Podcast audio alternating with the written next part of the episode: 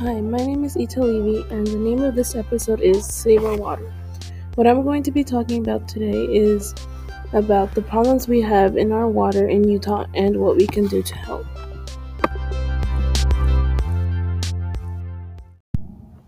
One of the issues we have in Utah is with the Great Salt Lake. The Great Salt Lake is drying up and is losing a lot of water. The Great Salt Lake has dropped about six feet due to humans. What we can do to help is by trying to keep it clean. We, we can start by throwing less trash in the water and keeping it clean. Another issue we have is we are losing our fresh water because sometimes we waste it or we don't keep it clean.